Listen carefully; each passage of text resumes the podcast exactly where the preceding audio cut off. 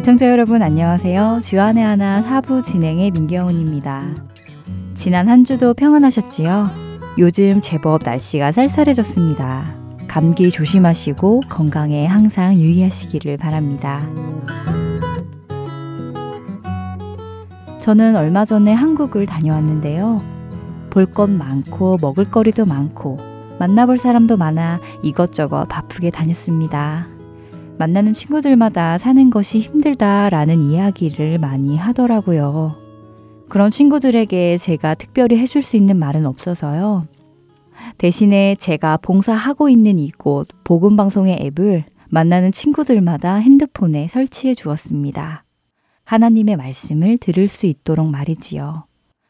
그랬더니 그 중 한 친구는 복음방송도 앱이 런칭되었냐면서 진작에 알려주지 그랬냐고 빨리 설치하라며 저를 닥달하기도 했었습니다.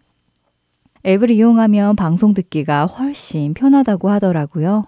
또 다른 한 친구는 저에게 소개를 받고 출퇴근 시간에 방송을 들어보았다고 합니다. 교회를 다녀본 적이 없어서 어렵고 이해가 안 되는 내용도 있기는 하지만 찬양을 들으면서 교회를 다니고 싶다라는 마음이 생겼다고 하는데요. 이렇게 핸드폰을 유용하게 사용하는 한국에서는 앱이 사랑을 받는 것 같습니다. 저도 버스로 이동하는 중에 앱으로 바로 방송을 듣게 되니 참 편리하더라고요. 청취자 여러분들도 안드로이드와 아이폰을 사용하시면 이 앱을 한번 사용해 보시겠어요?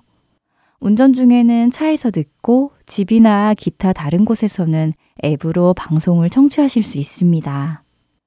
안드로이드를 사용하시는 분들은 Play Store로 가셔서 Heart and Soul 복음 방송으로 검색을 해 보시면 되고요. 아이폰을 사용하시는 분은 App Store로 가셔서 검색하시면 됩니다. 혹시 검색이 안 되거나 궁금하신 점이 있으시면 언제든지 전화 주세요. 사무실 전화번호 602-866-8999번입니다. 찬양 후에 사부 계속해서 이어집니다.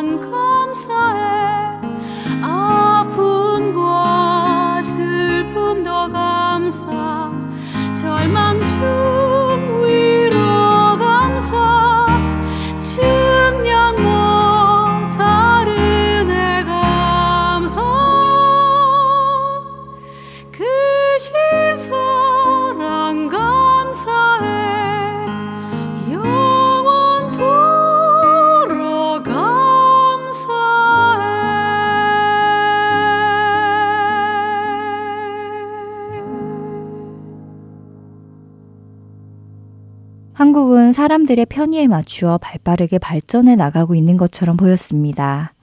인터넷 속도가 전 세계에서 1위라고 하지요.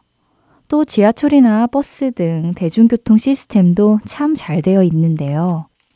버스를 기다리고 있으면 다음 버스가 언제 오는지, 지금 어디쯤 지나고 있는지 쉽게 확인할 수 있었습니다.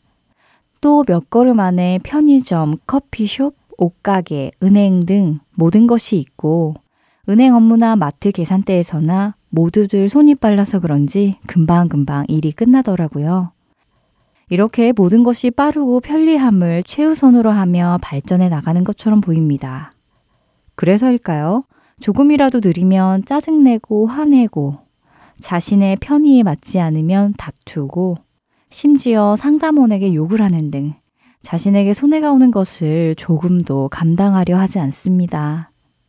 조금씩 조금씩 서로를 생각해주는 마음과 기다림의 미학이 없어지는 것 같은데요. 하나님의 백성인 우리 안에도 가끔 세상에 이런 모습을 볼 수 있는 것 같기도 합니다. 신앙생활이 조금만 힘들어도 교회 가기 싫다. 조금만 어려워도 성경 공부하고 싶지 않다. 조금만 응답이 더디 와도 기도는 하면 뭐해 라며 불평하는 모습들 말입니다. 손해보는 것을 조금이라도 하지 않으려는 세상 사람들의 모습이 우리 안에도 있지는 않는지요.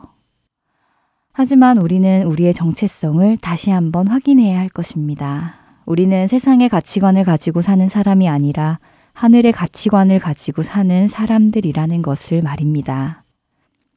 그가 모든 사람을 대신하여 죽으심은 살아있는 자들로 하여금 다시는 그들 자신을 위하여 살지 않고 오직 그들을 대신하여 죽었다가 다시 살아나신 이를 위하여 살게 하려 함이라. 그러므로 우리가 이제부터는 어떤 사람도 육신을 따라 알지 아니하노라. 비록 우리가 그리스도도 육신을 따라 알았으나 이제부터는 그같이 알지 아니하노라. 고린도후서 5장 15절과 16절의 말씀입니다. 우리는 예수 그리스도를 위하여 사는 것입니다. 죽으나 사나 그분을 위해 사는 것입니다. 그렇기에 그분을 위해 살아갈 때 조금 느리더라도 어떤 희생이 따르더라도 이 길을 가야 하는 것 아닐까요? 주를 위해 살아갈 때 남들에게 부당한 손해를 받게 되더라도 나에게 시간적, 물질적으로 손해가 된다 하더라도 말입니다.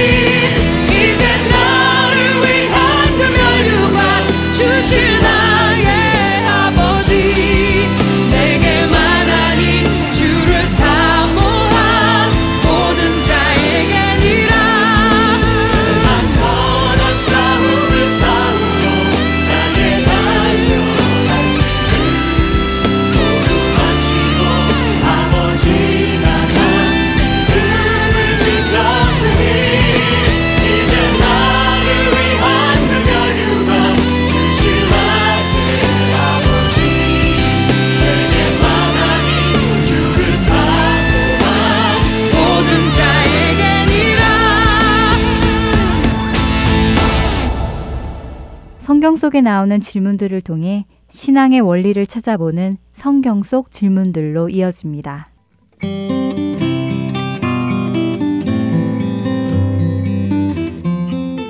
애청자 여러분 안녕하세요.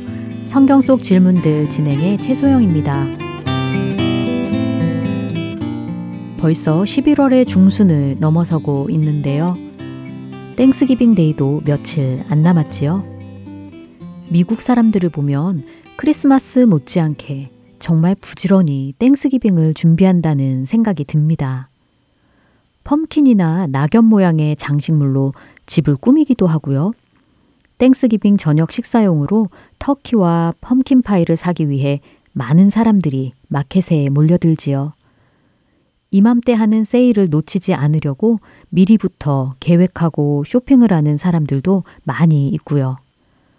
그런데 이들 중 땡스기빙의 본래 의미대로 하나님께 감사를 드리는 사람들이 얼마나 될까 하는 생각이 듭니다. 하나님께 감사함으로 나오는 자들이 얼마나 될까 하는 생각을 하다 보니 성경에 나오는 장면이 하나 떠오르는데요. 바로 예수님께서 10명의 나병 환자를 고쳐주셨던 사건입니다. 고침을 받은 10명 중 단 한 사람만 예수님께 나와 감사를 드렸지요. 그러자 예수님은 그 한 사람에게 질문을 하시는데요. 성경 속 질문들, 오늘 함께 찾아볼 말씀은 누가복음 17장 17절에 나오는 예수님의 질문입니다. 열 사람이 다 깨끗함을 받지 아니하였느냐? 그 아홉은 어디 있느냐? 예수님께서 10명의 나병 환자를 고쳐주신 이 사건은 누가복음 17장 11절부터 19절에 나오는데요. 예수님께서 예루살렘으로 가시는 중에 한 마을에서 나병 환자 10명을 만나게 됩니다. 그들은 예수님께 가까이 가지 못하고 멀리 서서 예수님을 바라만 보지요. 모세율법에 의하면 나병 환자들은 이스라엘 진영 밖에서 따로 살아야 했고 정상인과 일정 거리 이상 떨어져 있어야 했습니다. 혹시라도 일반인이 접근하게 되면 부정하다, 부정하다 하고 외치며 일반인들과의 접촉을 피해야 했지요. 그렇기에 그들은 멀리 서서 있었던 것입니다. 예수님께서 찾아와 주지 않으시면 그들은 결코 예수님 앞에 나아갈 수 없는 사람들입니다. 바로 그렇게 일반인과의 접촉이 금지되었던 나병 환자들을 예수님은 지금 만나주시고 계신 것이지요. 이 10명의 나병 환자들은 예수님에 대하여 소문을 들어 알고 있었던 것 같습니다. 예수님께서 많은 기적을 행하시고 귀신을 쫓으시고 병을 고치신 사건들 말이죠. 소문을 들은 그들은 예수님께서 자신들의 병도 고치실 수 있으리라고 믿고 있었을 것입니다. 그래서 그들은 예수님을 향해 예수 선생님이여 우리를 불쌍히 여기소서 하고 소리를 높여 외치지요. 그들은 예수님 앞에서 자신이 얼마나 의로운가, 얼마나 율법을 잘 지켰는가를 말할 필요가 없었습니다. 그들이 할 수 있는 유일한 것은 예수님의 자비를 구하는 것 뿐이었지요. 이렇게 자비를 구하는 10명의 나병 환자들에게 예수님께서는 가서 제사장들에게 너희 몸을 보이라 하고 말씀하시는데요. 율법에 의하면 나병 환자들이 그 병이 다 나았을 경우 제사장에게 가서 몸을 보여주고 정한 대로 제사를 드려야 했습니다. 예수님께서 나병 환자를 고치신 다른 사건에서도 그를 고치신 후 제사장에게 몸을 보이고 예물을 드리라고 말씀하셨던 것이 성경에 나오지요. 그런데 지금 이 상황은 특이하게도 아직 병이 낫지 않았는데 제사장에게 가서 몸을 보이라고 하시는 것입니다. 믿음이 필요한 것이지요. 10명의 나병 환자들은 예수님의 말씀을 믿고 순종하여 제사장에게 가는데요. 놀랍게도 가는 도중에 예수님의 말씀대로 병이 낫게 됩니다. 그들이 가다가 깨끗함을 받았다고 14절에 증거하십니다. 10명의 나병 환자가 모두 동시에 깨끗함을 받은 것입니다. 그런데 깨끗함을 받은 10명 중 한 사람이 자기가 나은 것을 보고 큰 소리로 하나님께 영광을 돌리며 예수님께 돌아오는데요. 그 한 사람에 대해 성경은 딱 한 가지 사실만을 알려주는데 그것은 그가 사마리아 사람이라는 것입니다. 유대인들이 부정하게 여기며 상종치 않고자 했던 사마리아 사람. 그 한 명만이 예수님께 돌아와 발 아래 엎드려 감사를 드린 것입니다. 예수님께서는 감사를 드리는 그에게 이렇게 물으십니다. 열 사람이 다 깨끗함을 받지 아니하였느냐? 그 아홉은 어디 있느냐? 이 이방인 외에는 하나님께 영광을 돌리러 돌아온 자가 없느냐? 저는 예전에 이 부분을 읽으며 예수님의 이 말씀이 잘 이해가 되지 않았었습니다.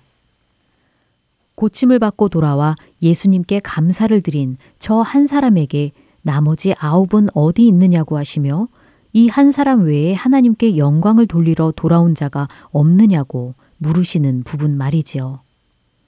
예수님의 이 질문은 돌아온 한 사람이 아닌 돌아오지 않은 아홉 사람에게 해야 할 말씀이 아닌가요?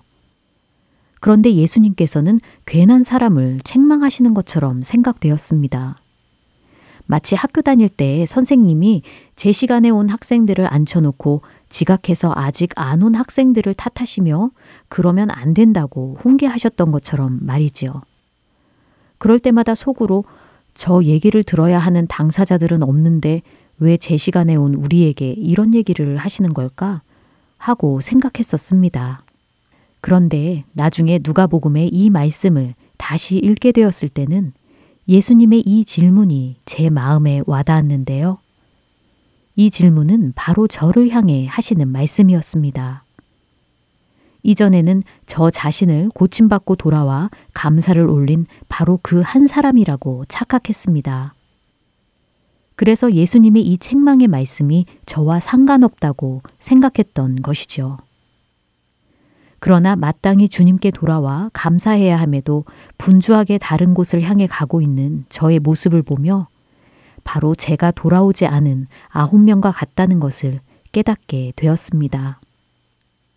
어쩌면 그 아홉 명은 병이 나아서 너무나 기쁜 마음에 분주하게 할 일을 찾아 떠난 것일지도 모릅니다. 그동안 못한 일들, 만날 사람들을 찾아 자기 길을 바쁘게 갔겠지요. 그러나 자신의 육신을 치유하신 분이 예수님이라는 것을 알고 예수님께 돌아와 감사드린 사마리아 사람은 그의 인생에서 가장 중요한 순간을 맞이하게 됩니다. 멀리서 보던 예수님을 가까이 만나 뵈며 예수님으로부터 직접 구원의 메시지를 듣게 된 것이지요. 돌아온 사마리아 사람에게 예수님은 이렇게 말씀하십니다. 그에게 이르시되 일어나 가라 내 믿음이 너를 구원하였느니라. 예수님은 이 사마리아 사람이 구원받은 하나님의 백성임을 선포하신 것입니다. 여러분들은 어떠신가요? 깨끗함을 받고 주 앞에 감사함으로 나아오셨나요?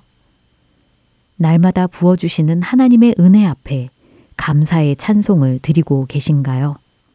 땡스기빙이 얼마 남지 않은 지금 분주한 모든 것을 내려놓고 우리의 구원자 예수님께 진정한 마음으로 감사하는 저와 여러분 되시길 기도합니다. 그 감사의 자리에서 예수님을 만나고 경험하시는 땡스기빙 되시길 소망합니다. 성경 속 질문들 오늘은 여기서 마칩니다. 저는 다음 이 시간에 다시 찾아뵙겠습니다. 여러분 안녕히 계세요.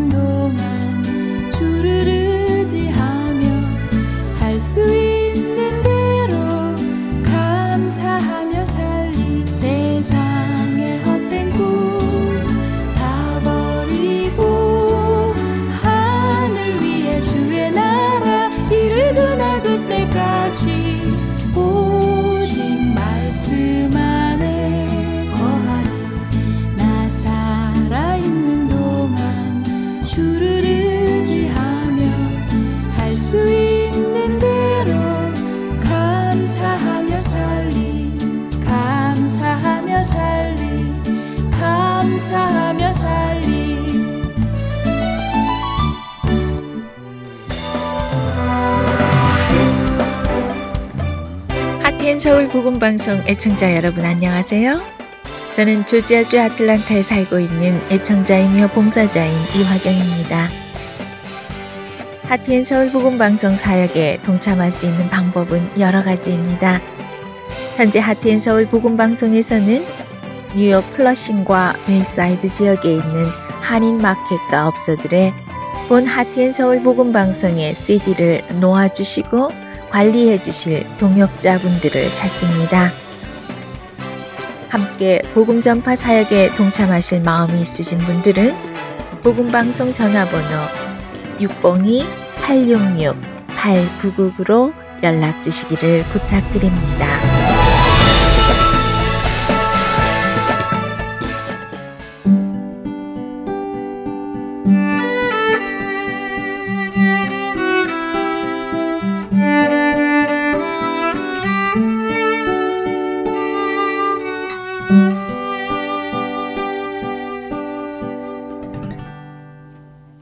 강해로 이어집니다. 미조리주 세인루이스 한인 장로교회 서정곤 목사께서 열왕기하 1장부터 7장의 본문으로 말씀 전해 주십니다. 은혜 시간 되시길 바랍니다. 오늘 우리는 열왕기하 1장부터 10장까지를 보는데요. 지난주 복습을 합니다. 우리가 열왕기상 19장에서 로뎀나무 아래서 낙심 가운데 탈진해 있는 우리가 엘리야의 모습을 봤습니다. 어떤 영적인 depression에 빠져 있습니다. 사실은 신앙생활 을 우리가 열심히 하다 보면은 반드시 우리에게 찾아오는 영적인 depression이 있습니다.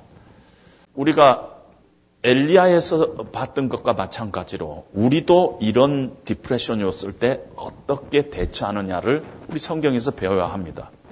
디프레션에 빠진 사람들을 보면은요, 어떤 사실이나 팩트보다도 자기 느낌이나 감정의 지배를 받습니다.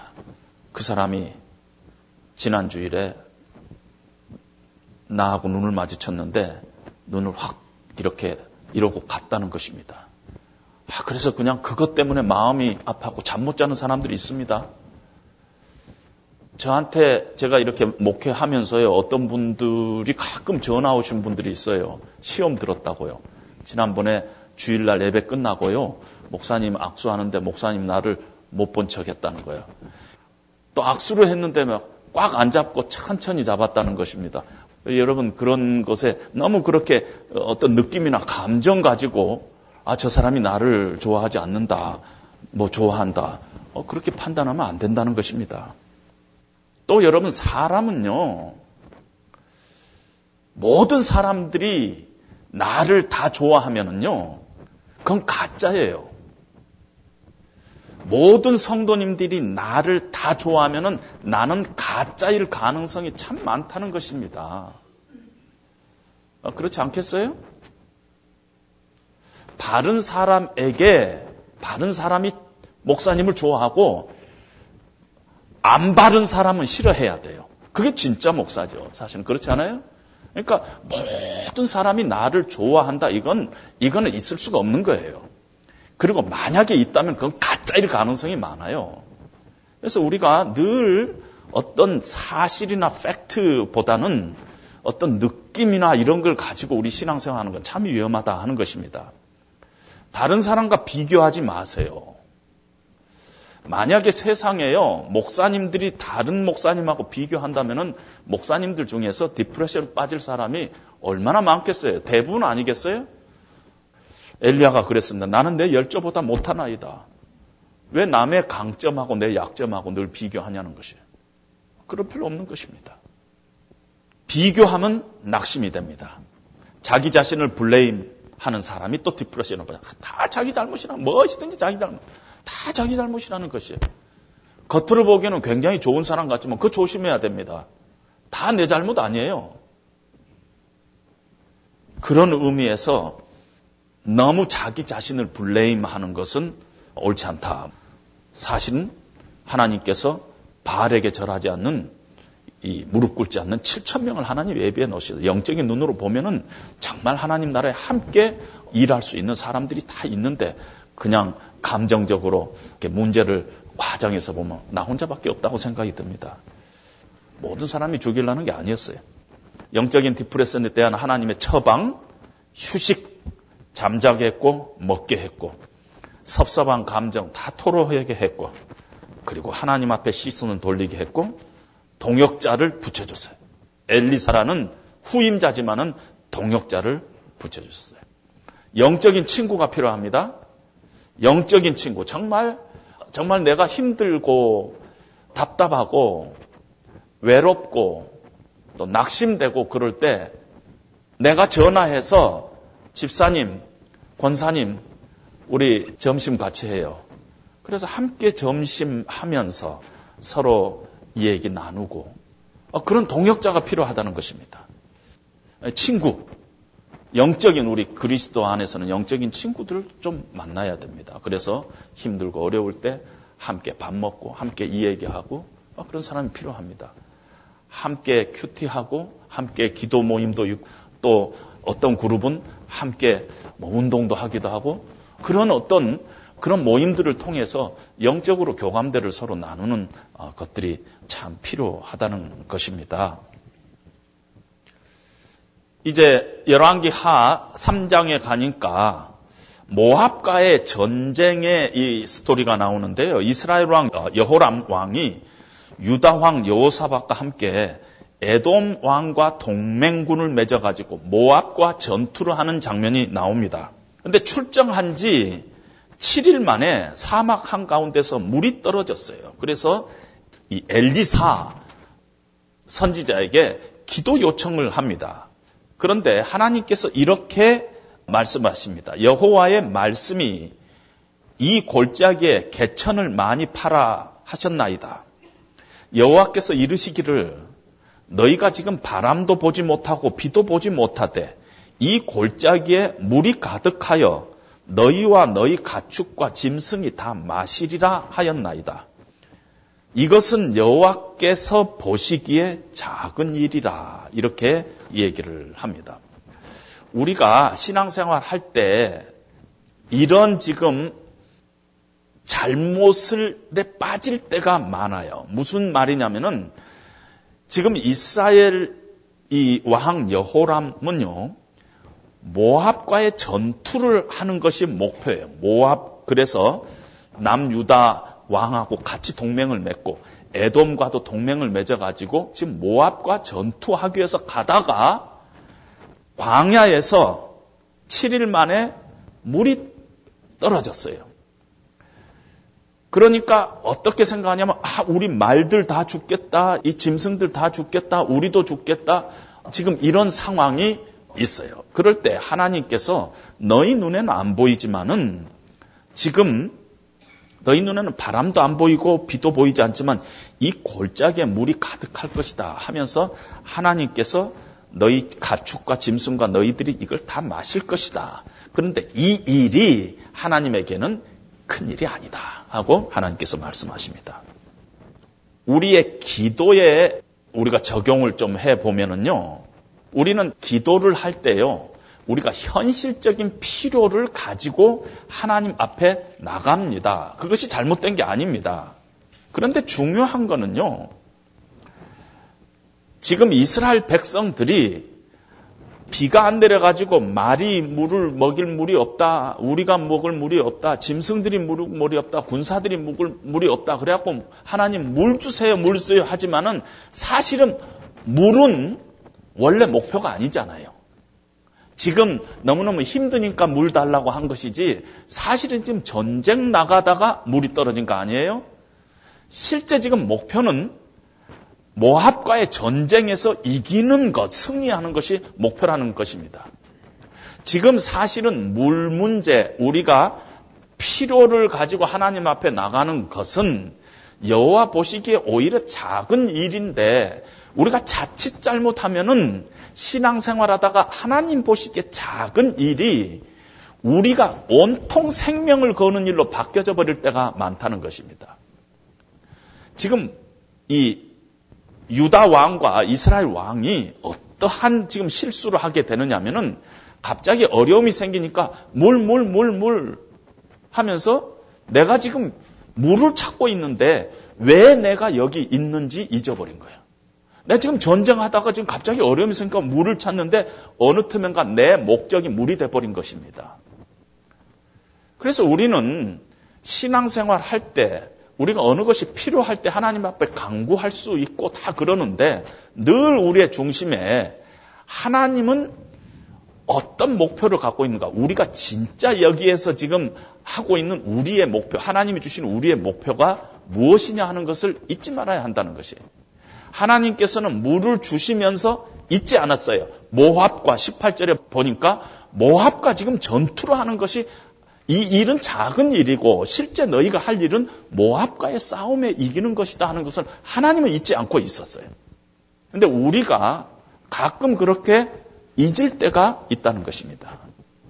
우리 크리스찬들의 기도 중에서 물이 필요해서 우리가 무릎을 꿇지만은 정말 더 큰 우리의 기도의 초점은 늘 영적인 싸움입니다. 하나님 나라의 확장, 죄와의 싸움, 세상 잘못된 어떤 이 사탄의 어떤 그런 질서와의 싸움, 이런 것들이 우리의 진짜 기도 제목이고 사실은 우리가 하나님 앞에 이렇게 나갈 때는 자주자주 물 가지고 나가기도 하고 건강 가지고 나가기도 하고 우리 직장 문제 가지고 나가기도 합니다. 그게 중요해요. 그것도 기도해야 돼요. 그러나 그것이 우리 기도의 전부가 돼서는 안 된다는 것이에요. 그러면 진짜는 뭐냐는 것이 영적인 전쟁은요 사단과의 싸움입니다. 그래서 적을 알아야 돼요. 이 사단은 늘 믿지 않는 자들에게는 어떻게 공격을 하냐면 그들의 눈을 멀어서 복음의 빛을 보지 못하게 하는 거예요. 절대 예수 안 믿게 하는 거예요. 사단은. 근데 믿는 자들에게는 어떻게 사단이 주로 공격을 하느냐면요. 중요한 걸 놔두고 중요하지 않은 것에 초점을 맞추게 늘 만듭니다. 우리의 신앙생활에 이것이 중요한데 중요한 건 놔두고 중요하지 않은 것에 늘 초점을 맞춥니다. 그래서 우리로 하여금 낙심하게 만들고 좌절하게 만들고 아, 이런 일들이 자주 생긴다는 것이에요. 그래서 정말 우리가 신앙생활에 아, 가장 중요한 초점이 뭔가를 늘 다시 한번 이렇게 어, 점검을 해봐야 합니다. 여러분 세상에 교회들이 참 많은데 왜 교회들이 그렇게 어려운 가운데 있는 줄 아세요? 교회 안에 사단이 들어가서 공동체를 이간하면은요, 교회가 어떻게 움직이냐면은 중요하지 않은 것 가지고 엄청나게 싸워요. 그래갖고 전 에너지를 거기다 다 쏟아요. 교회가 뭔데? 교회가 할일 있잖아요. 하나님께서 교회를 위해서 피해 값으로 하나님께서 교회를 살 때 교회에 대한 하나님의 기대가 있잖아요. 하나님의 요구가 있잖아요. 하나님의 사명이 있잖아요. 소명이 있잖아요. 교회가 다른 게 아니라 우리잖아요. 하나님께서 우리를 하나님의 백성으로 삼았을 때는 하나님의 목적이 있잖아요. 하나님의 사명이 있잖아요. 하나님의 소명이 있잖아요. 근데 그것 가지고 싸우면 좋아요. 근데 99%가 못 갖고 싸워요? 전혀 그거하고 상관없는 아무 쓸모없는 거. 그것 가지고 정신없이 싸우는 것을 우리는 너무너무 봅니다. 왜 그래요? 사단이 그 교회를 그렇게 지금 장난질 치고 있는 것입니다. 중요하지 않은 것 가지고 싸우게끔 만드는 거예요. 그래서 성도들이 마음이 서로 갈라지고 그래서 중요한 일을 못하게 만든다는 것입니다. 싸움의 무기는요, 고린도후서 10장 3절로부터 5절에 보면 우리가 육신으로 행하나 육신에 따라 싸우지 아니하노니 우리의 싸우는 무기는 육신에 속한 것이 아니요 오직 어떤 견고한 진도 무너뜨리는 하나님의 능력이라 모든 이론을 무너뜨리며 하나님 아는 것을 대적하여 높아진 것을 다 무너뜨리고 모든 생각을 사로잡아 그리스도에게 복종하게 하나니 어떤 싸움의 무기가 인간의 논리나 생각이나 어떤 그런 욕망 가지고 싸우는 게 아니라는 것입니다. 에베소서에 보면은 우리의 싸움은 혈과 육의 싸움이 아니라 공중 권세 잡는 자들과 싸움인데 영적인 싸움에서의 무기는 성령의 검, 곧 하나님의 말씀을 가지고 성령 안에서 무시로 기도하라 그랬어요. 이 말씀과 기도 가지고 싸우는 거예요. 사단과의 싸움은 사단은 영적인 실체이기 때문에 우리의 이론 가지고 싸워서 지게 돼 있어요. 우리는 영적인 어떤 실체가 아니기 때문에. 근데 하나님의 방법대로 싸워야 돼요. 하나님의 방법이 뭐냐면은 하나님의 말씀의 원리 또 기도, 성령 안에서 기도하는 것. 이 두 가지고 싸워야 된다 하는 것입니다. 그래야지 영적인 사단을 묻힐 수가 있다는 것입니다. 필사적으로 싸워야 되는 것입니다. 성경에 보면은 아고니조마이라고 했는데 이거는 필사적으로 사단과 싸우라는 것이에요. 그래서 아고지노마이에서 우리 요즘 나오는 영어로 에고니, 뭐 고통 이런 말이 나올 정도로 어떻게 그냥 적당히 하는 것이 아니라 필사적으로 우리가 하나님 말씀 붙잡고 또 기도해야 된다 하는 것입니다. 하나님의 목표는 사람이에요. 땅의 모든 족속이 너를 인하여 복을 얻으리라. 우리의 싸움은 이것이 여호와 보시기에 오히려 적은 것이라. 그것 가지고 우리가 싸움을 하는 것이 아니라는 것입니다. 사람을 잃으면서 다른 것, 작은 것, 이기는 것은 옳지 않다는 것이에요. 우리가 그래서 사람을 위해서, 교회를 위해서 기도할 때 사람을 위해서 우리가 늘 붙잡고 기도해야 된다는 것이다. 기도를 할 때 불신자들을 위해서는 구원의 복음에 눈을 뜨도록 믿는 자는 그리스도 안에서 든든히 서도록 하나님의 은혜 안에 강하도록 그리스도를 더 깊이 알아가도록 성령의 충만함을 받을 수 있도록 지혜와 이 총명을 하나님께서 주셔서 우리 자녀들이 우리 주변에 우리의 신앙의 친구들이 정말 하나님의 능력으로 살아갈 수 있도록 그런 기도들이 우리의 중심된 기도에 있어야 된다는 것이 그러면서 우리의 필요를 놓고 하나님 앞에 또 기도해야 된다는 것입니다. 열왕기 하 5장에 보면은 나하만이라는 문둥병에 걸린 자의 스토리가 나옵니다. 그 사람은 아람 왕의 군대 장관이었는데 그 당시 아람이라는 나라는 지금 같은 미국 정도의 그 파워가 있는 나라입니다. 아람 왕의 군대 장관인데 주인 앞에서 크고 존귀한 자라 이렇게 성경이 얘기를 하고 있습니다. 왕 앞에서 크고 임포턴트하고 아주 존귀한 자라는 것이 아주 왕의 신임을 두텁게 받고 총애를 어, 받고 막강한 권력을 휘두르고 있는 사람이에요. 왜냐하면 전에 아람을 구원한 큰 전공을 세운 국가의 영웅과 같은 사람이 나만이었다. 그는 큰 용사라. 누구든지 왕 다음으로 존경하고 높임을 받고 있는 사람이 나만이었는데 그러나 그는 문둥병이더라. 성경이 이렇게 얘기합니다. 겉으로 보기에는 참 잘 나가는 사람이었는데 왕에게 인정받고 국가에서 모든 사람들에게 존경받고 막강한 권력을 가지고 있고 출세한 사람이죠. 그런데 옷을 벗어 보면은 그 안에 절망과 불행과 문제가 있었다는 거예요. 치명적인 문제가 있었는데 문둥병이 있다는 것이. 아무리 세상에서 자기가 성공했어도 그 사람의 심령 내부에 그러나가 있으면 그 사람은 불행하다는 것이. 지금 나만 같은 겉으로 보기에는 정말 행복한 사람, 훌륭한 사람, 성공적인 사람인데 그의 옷을 벗어보니까 그는 문둥병자예요.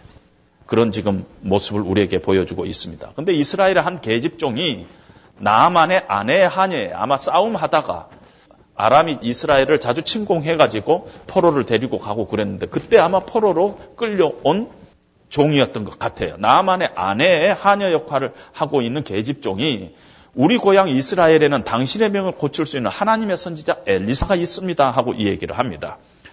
그래서 그동안에 여러 가지로 다 해봤을 거 아니에요. 국가의 최고의 왕 밑에서 신임을 받는 사람이니까 아람이란 나라도 엄청나게 크니까 거기에도 수많은 약들도 있을 거고 수많은 병을 고칠 수 있는 방법들 다 해봤는데 안 되니까 지금 그 계집종의 말을 듣고 왕에게 이 얘기 해가지고 왕이 그러면은 이스라엘이란 나라로 한번 가봐라 해가지고 왕이 이스라엘 왕한테 친히 편지를 써주면서 은도 주고 금도 주고 옷도 주고 막 해가지고 많은 귀중품을 들고 이스라엘로 어, 옵니다. 나만이 말과 병거와 왕의 친서와 막강한 군대를 동원해 가지고 은과 금을 싣고 이렇게 지금 이스라엘에 옵니다.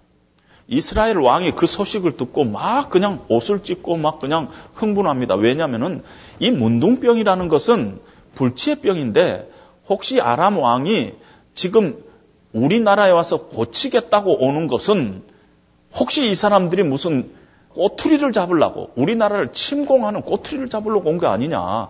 세상에 문둥병을 고치는 사람이 세상에 어디가 있느냐 불치병을. 어?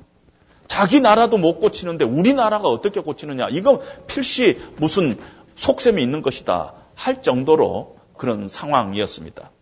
그런데 나만이 그 계집종이 얘기한 엘리사 선지자 집 앞에 와서 전가를 보냅니다. 그랬더니 엘리사가 사환을 보내서 나보지도 않고 사환을 보내서 너는 가서 요단강에 몸을 일곱 번 씻으라 하는 얘기를 합니다.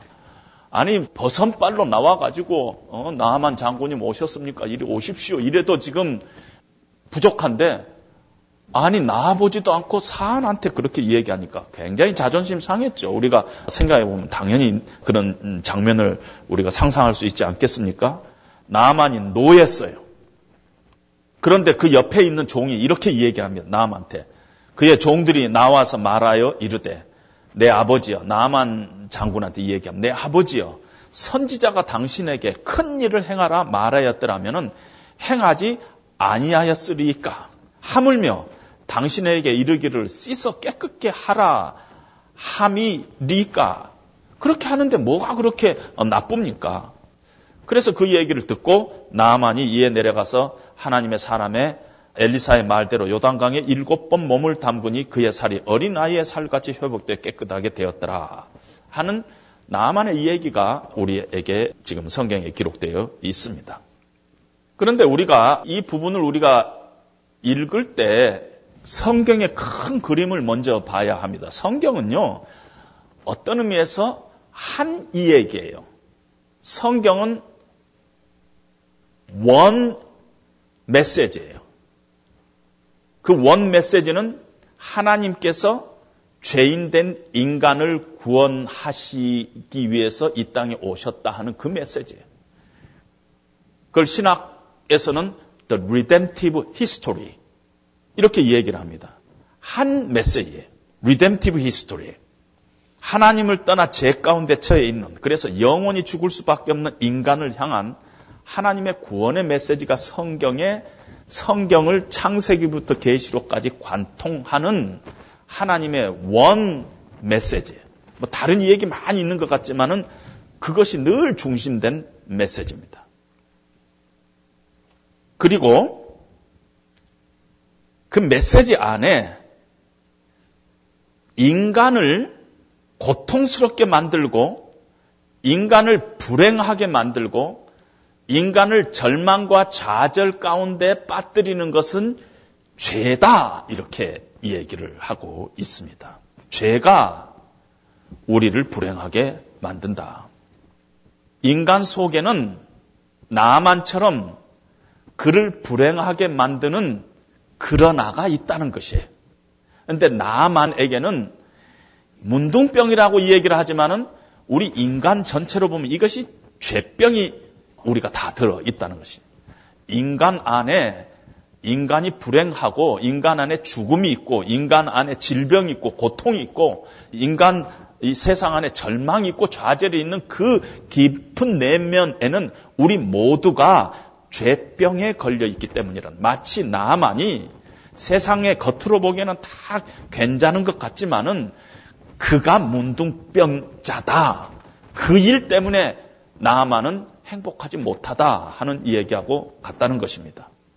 그런데 두 번째 메시지는요, 성경의 일관된 두 번째 메시지는 이 죄의 문제는 우리 인간의 힘으로는 해결할 수 없다는 것이에요. 죄의 문제는.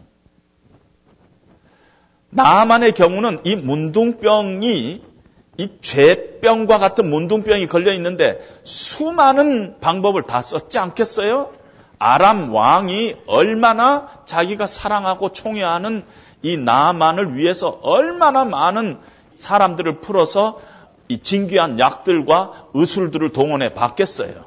모든 권력과 의술들을 다 동원해 했을 거예요. 그런데 안 됐어요. 인간의 역사는요, 인간의 힘으로 이 죄의 병을 고쳐보려고 수많은 인간의 노력을 해봤더니 그것이 실패다는 것이 인간의 역사예요. 인간의 역사 속에서 우리 인간 속에 갖고 있는 이 불행과 고통과 전쟁과 죽음과 낙심과 좌절 이 문제를 해결해 보려는 것이 인간 역사예요. 종교의 역사는 뭐냐면은 인간의 이 불행을 어떻게 인간 세상 속에 있는 이 수많은 불행과 이 고통을 이것이 어디서 왔으며 이것을 어떻게 해결하느냐 하는 것이 이 종교의 역사라는 것이에요. 불교에서는 참선을 통해서 고행을 통해서 어떤 해탈을 통해서 우리 인간의 이 소위 말하는 인간 안에 있는 깊은 고통과 이 좌절을 해결할 수 있다고 하는 거예요. 108번뇌, 우리 인간 안에는 108가지의 번뇌가 있는데 그걸 계속 하다 보면 어느 날 해탈하는 경지가 올 텐데 그때 이 고통이 우리 가운데 없어진다. 이것이 불교예요.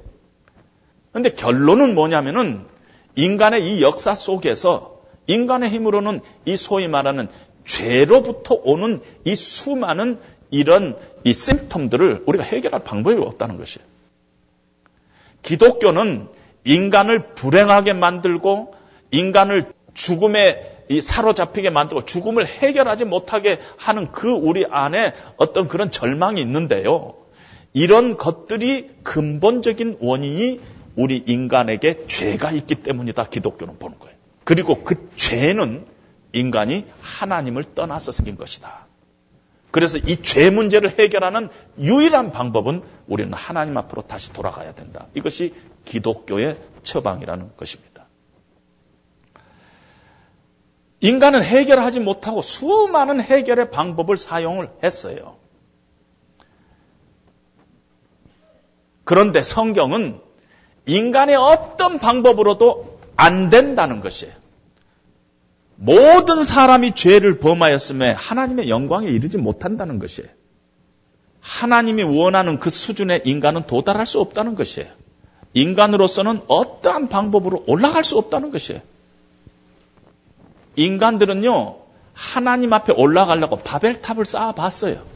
바벨탑을 막 쌓아봤어요. 그런데요, 하나님께서 하늘에서 보시면 그 바벨탑이 어떨까요? 성냥갑 같지 않겠어요? 여러분, 우리 비행기 타고 이렇게 LA 상공만 이렇게 날라도 정말 뭐 몇십 층짜리 빌딩 같은 것도 성냥갑 같지 않아요, 다? 하나님 보시기에는 인간의 그 어떤 자랑, 의, 노력, 그거 아무것도 아니라는 것입니다. 모든 사람들이 다 죄병에 죄 상태에 있다는 거죠. 어떤 사람은 조금 착한 사람도 있겠죠. 그러나 하나님 앞에서는 모든 사람이라는 모든 사람이 이 죄 가운데 신음하고 있다는 것입니다. 그리고 이 문제를 해결할 유일한 방법을 하나님께서 주셨어요. 율법 외에 하나님께서 우리에게 다른 방법의 구원을 주셨는데 바로 예수 그리스도를 믿음으로 하나님께서 우리에게 주시는 새로운 의로움이라고 로마서에서는 얘기하고 있습니다. 전쟁 때 잡혀온 이 계집종의 입에서부터 이스라엘에 있는 선지자 엘리사라는 분이 있는데 그분한테 가면은 나을 수 있어요 하는 이 선지자 엘리사가 바로 예수 그리스도의 그림자예요. 그분한테 가면은 해결책이 있다는 것입니다. 그런데 엘리사가 엘리사 집 앞에 나만이 왔는데 얼마나 자존심 상했어요. 노하여 돌아갈 뻔했어요.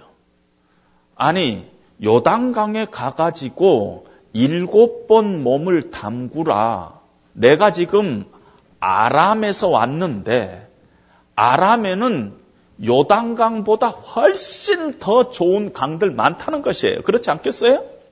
요단강 보니까 물도 별로 깨끗하지도 않고 조그만데 우리나라에는 이것보다 훨씬 더 깨끗하고 좋은 강들이 수없이 많은데 물에 들어가서 일곱 번 하면 내가 아람에서 했지 내가 이까지 뭐 하려고 왔겠느냐? 어? 말도 아닌 소리 하지 말라고. 이렇게 화를 낸 것입니다. 여러분, 우리가요, 예수님을 영접할 때 그렇지 않아요? 복음이 굉장히 미련하지 않아요? 예수님 믿으면은 우리가 구원을 얻는다. 얼마나 미련해요.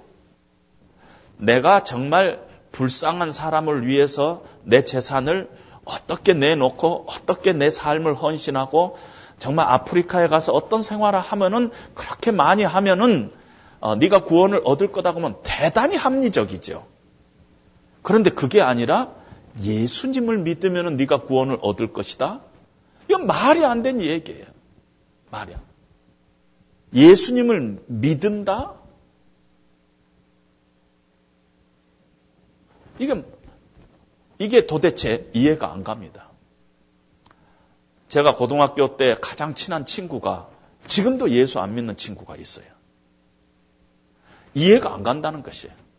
왜 내가 지은 죄를 제3자가 담당하느냐는 것이에요. 그래서 제가 한 번은 이렇게 설명했어요. 너 미국에 오면은 미국 시민권자 중에서 할머니, 할아버지들 많다? 그런데 그 할머니, 할아버지들 중에 영어 한마디도 못한 사람들 많다? 미국에 tax 한 번도 내본 적이 없는데 시민권 가진 사람 많다? 그런데 한국에서 박사를 받은 사람도 미국에서 시민권 못 받는 사람도 많다. 이거 얼마나 불공평해요. 그렇지 않아요? 누구 때문에 미국 시민권이 됐어요? 자기 때문에 된 거예요? 아니면은 딸이 초청해서 된 거예요? 딸이 초청해서 된 거죠. 아니 세상에서 가만히 따져보면 얼마나 불공평한 일이 많은데요. 그런데 그건 불공평하다고 생각하지 않고 예수님 믿으면 우리가 구원을 얻는다는 건 불공평하다고 생각해요. 그건 비합리적이라고 생각합니다. 복음은 미련한 것이고요. 자존심 상하는 것일 때도 많아요. 지금 오늘 그 나만 그 장군의 입장에서 굉장히 자존심 상하죠. 아니 이 조그만 나라에 뭐 이렇게 무슨 뭐 선지자 같지도 않은 사람 집에 왔더니 뭐 나아보지도 않고 뭐 요단강에 가서 일곱 번 씻으시오. 이 말도 아닌 소리를 하는 거 아니에요.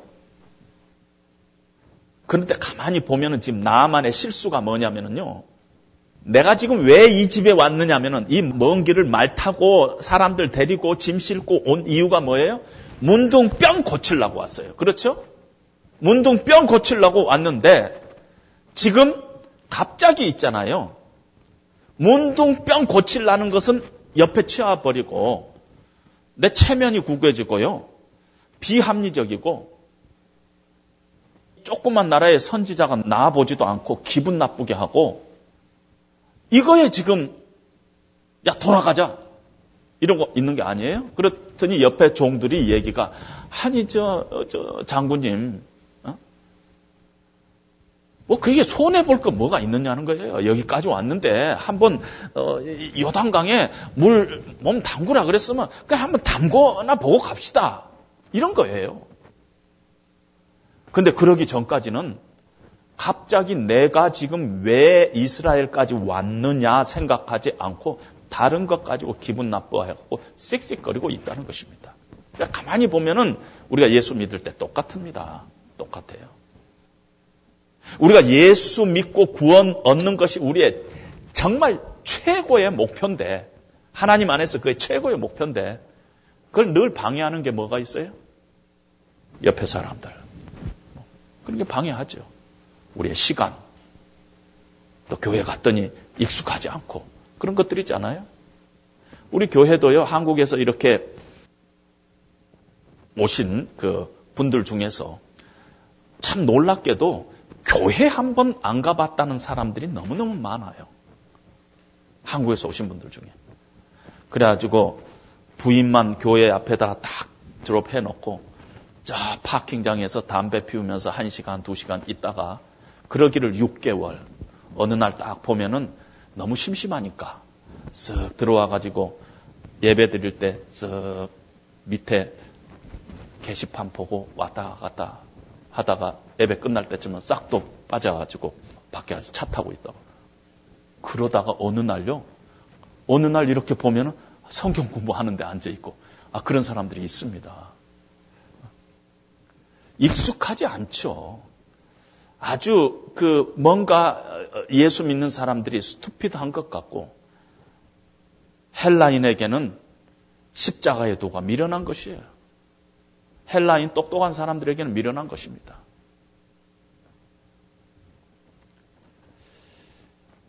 구원에 대한 잘못된 생각을 갖게 된 것입니다. 구원은 내 방법이 아니라 하나님의 방법이에요. 내 생각에는 저가 나와서 나를 영접했어야지. 그게 아니라 내 생각에는 아니라 하나님의 선지자가 이 얘기하는 대로 하는 것이에요. 그게 구원입니다. 금, 은, 막강한 군대, 담의세계 강물이 더 깨끗한데 이것이 아니라 하나님의 선지자가 시켜 지시하는 방법 요단강에 가서 몸을 일곱 번 담그시오. 이거예요. 이것대로 해야지 내 생각에는 우리 세계는 더 깨끗한 물이 있는데 이게 아니라는 것입니다. 나만이 마음을 고쳐먹고 하나님의 사람의 말씀대로 일곱 번 몸을 담그니 그 살이 어린아이의 살같이 깨끗하게 되었더라. 여러분 우리 이스라엘 백성들이 광야에서 불뱀에 물려가지고 다 죽게 되었잖아요. 독뱀에 물린 것입니다. 다 드러넣어갖고 있죠. 모세가 하나님 앞에 가가지고 하나님 이 백성들 좀 살려 주십시오. 하나님께서 처방을 내리는데요. 노뱀을 장대에 달아가지고 그 노뱀을 보는 자들은 다 살리라. 장대 해가지고 이제 이스라엘 백성들에게 이거 보면은 하나님께서 산다고 그랬다. 근데요. 아, 하나님께서 저 노뱀을 보면은 산다고 그랬다 하고 본 사람은 살았고요. 안 본 사람들 많았을 거 아니? 지금 말이야 독에 물렸는데 저거 쳐다봐가지고 이게 낫게 생겼어? 어디 해독제 찾아와야지 해독제. 어? 해독제 찾아와야지 그게 상식적이지. 노뱀 쳐다보면은 어떻게 내가 독에 물린 뱀에서 내가 살아날 수 있어? 그, 그게 이게 말이 된 얘기냐? 그런 사람 다 뒤졌어요.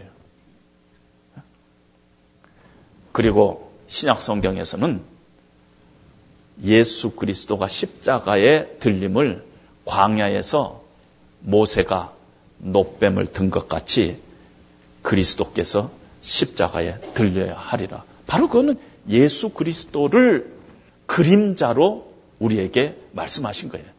신약 시대 우리로 보면은 예수님 믿고 우리가 구원을 얻는 그 길을 바라보면서 의지하는 사람들은 구원받고 무슨 놈은 예수냐. 그게 그래가지고 무슨 구원이냐.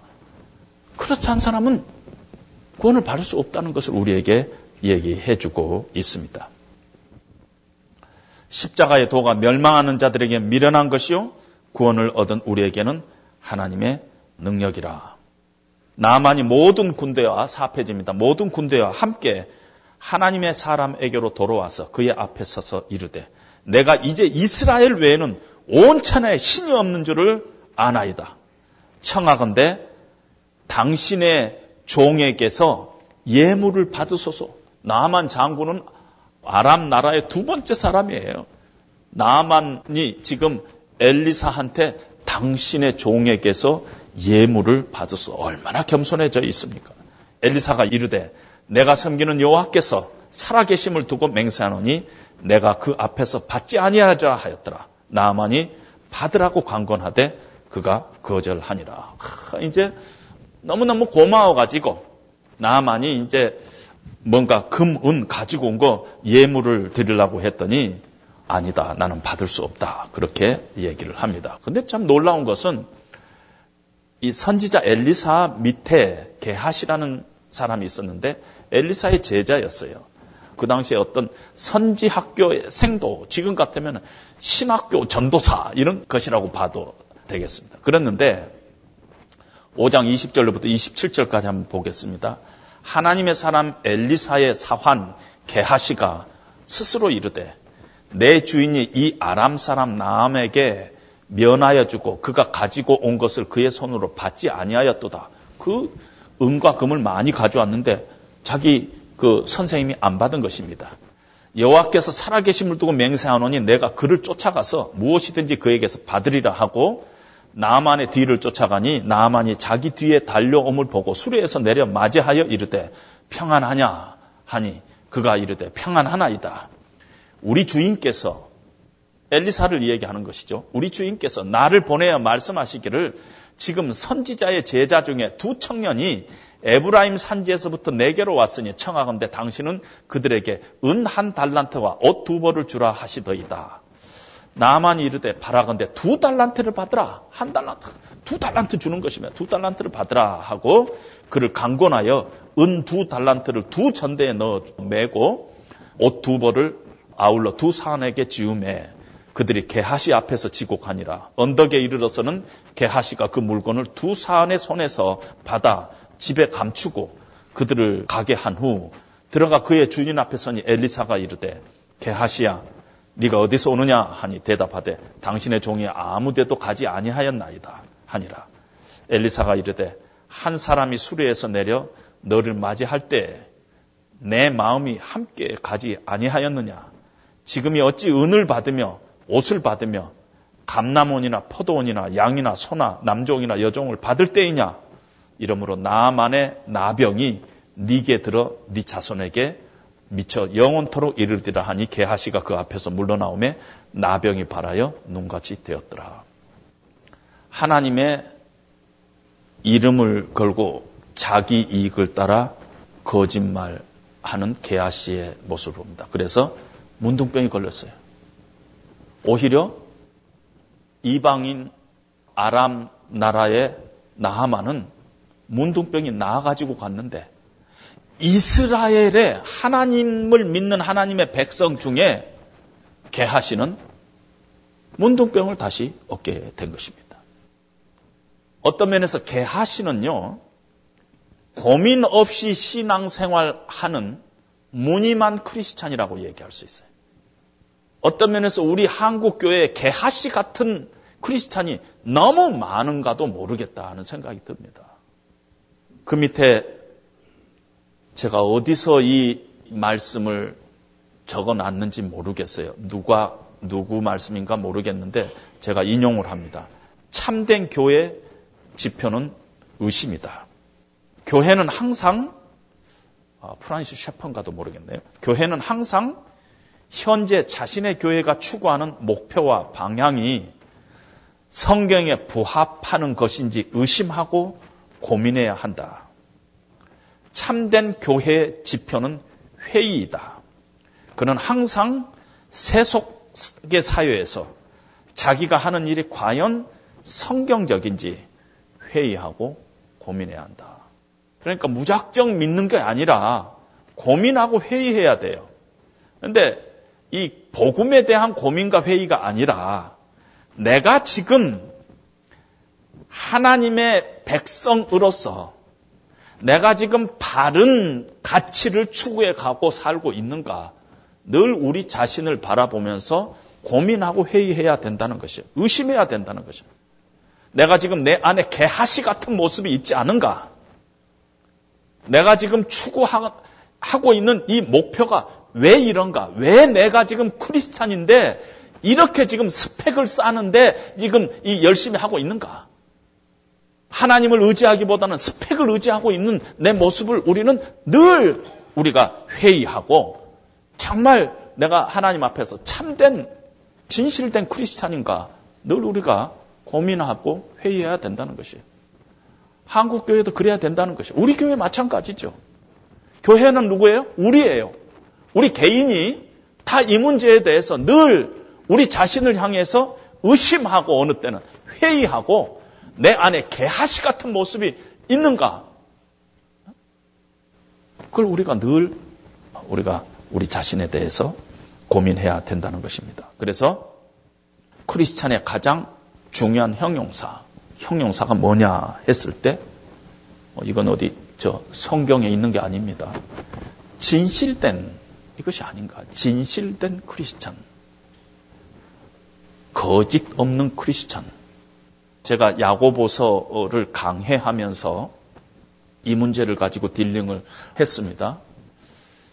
야고보서는 지난 7월 한 달, 네 달 동안 하텐 서울의 강의 설교로 제 야고보서가 어, 매주 나왔습니다. 그 중에서 한, 한 주에 제가 이걸 딜링을 했습니다. 야고보서는 우리 행위를 지금 이야기하고 있는 것이 아니에요. 우리가 겉으로 보기에는 굉장히 행위를 이야기하고 있는 것 같지만은 그걸 설교를 들으면 알아요. 행위를 이야기한 것 같지만은 행위가 아니에요. 진실됨이 있느냐 없는가요? 여러분 우리 한국 교회가 왜 세상에서 지금 이렇게 짓밟히고 있는 줄 아세요? 행위가 없었은 줄 아세요? 행함이 없었은 줄 아세요? 기독교인들 중에서 행함 많아요? 북한에 가면 북한 돕고 있는 거 다 기독교인이에요? 캐서릭보다 기독교가 훨씬 더 사회의 깊은 데 들어가 가지고 많은 구제 활동하고 있어요? 그래서 어느 목사님들 중에서는 너무 억울해가지고 기독교가 자꾸 손가락질 당하는 게 너무 억울해가지고 아 우리도 좀 애드버타이징하고 뭐 뭐 좀 그 막 신문에 이 통계도 내고 우리가 캐소릭보다 훨씬 더 많이 구제하고 있다, 많이 사회 활동하고 있다 이걸 좀 내자 하는 목사님들도 있습니다. 실제 통계상으로 기독교 개신교가 캐소릭보다 훨씬 더 많이 하고 있어요. 북한에도 가면은 캐소릭도 하지만은 캐소릭에서 하는 건 조금밖에 안 해요. 개신교 목사님들, 선교사들이 와서 북한을 뒤집어 놓고 있, 어요 어느 면에서. 그런데 왜 요금 바가지로 얻어먹고 있어요? 그거는요, 우리 안에 행함의 문제가 아니라 진실됨의 문제라는 것이. 진실됨에서 우리가 지고 있어요. 진실됨에 있어서 세상에 우리가 내놓을 것이 없어요. 기독교가 진실됨에 내놓을 게 없어요. 한 얼마 전에 한국 교회를 대표하는 그런 교회, 제자 훈련으로 이 한국 교회를 대표하는 교회가 있어요. 그런데 제자 훈련이 잘못된 게 아니라 그 교회가 진실되지 못해 가지고 제자 훈련까지 막 지금 사람들이 제자 훈련 할 필요가 뭐가 있느냐 하는 지금 상태가 됐잖아요. LA에 있는 그 교회에서 세계의 수많은 교인들, 목사님들, 신학생들한테 제자 훈련 세미나를 초청을 했어요. 많은 사람들을 뭐 신문에 광고 대서특필하고 저한테도 두 번이나 편주고 했어요. 미국뿐만 아니라 한국에도 광고 내고 유럽에도 광고 내고 다 냈어요. 제자 훈련 세미나. 근데 그 교회 장로님을 제가 알아요. 장로님이요. 10명 왔대요. 10명 왔다는 것이에요. 그게 무슨 말씀인가 아, 알아요, 지금? 기독교가 지금 진실되지 못한 그 문제를 해결하지 않고 제자 훈련 세미나 하는 것으로는 안 된다는 것이 이제는요. 100명, 200명, 몇백 명이 모이는 데가 10명 모였어요. 그건 우리의 지금 현 주소예요. 크리스찬의 가장 중요한 형용사가 진실됨이에요. 우리는 아무도 나는 진실되다 얘기할 사람 하나도 없어요. 그럼에도 불구하고 늘 예수님 앞에서 우리는 진실됨을 추구해 가야 한다는 것입니다. 그것으로 우리는 세상 속에 그리스도인의 표지를 우리가 보여줘야 할 것입니다.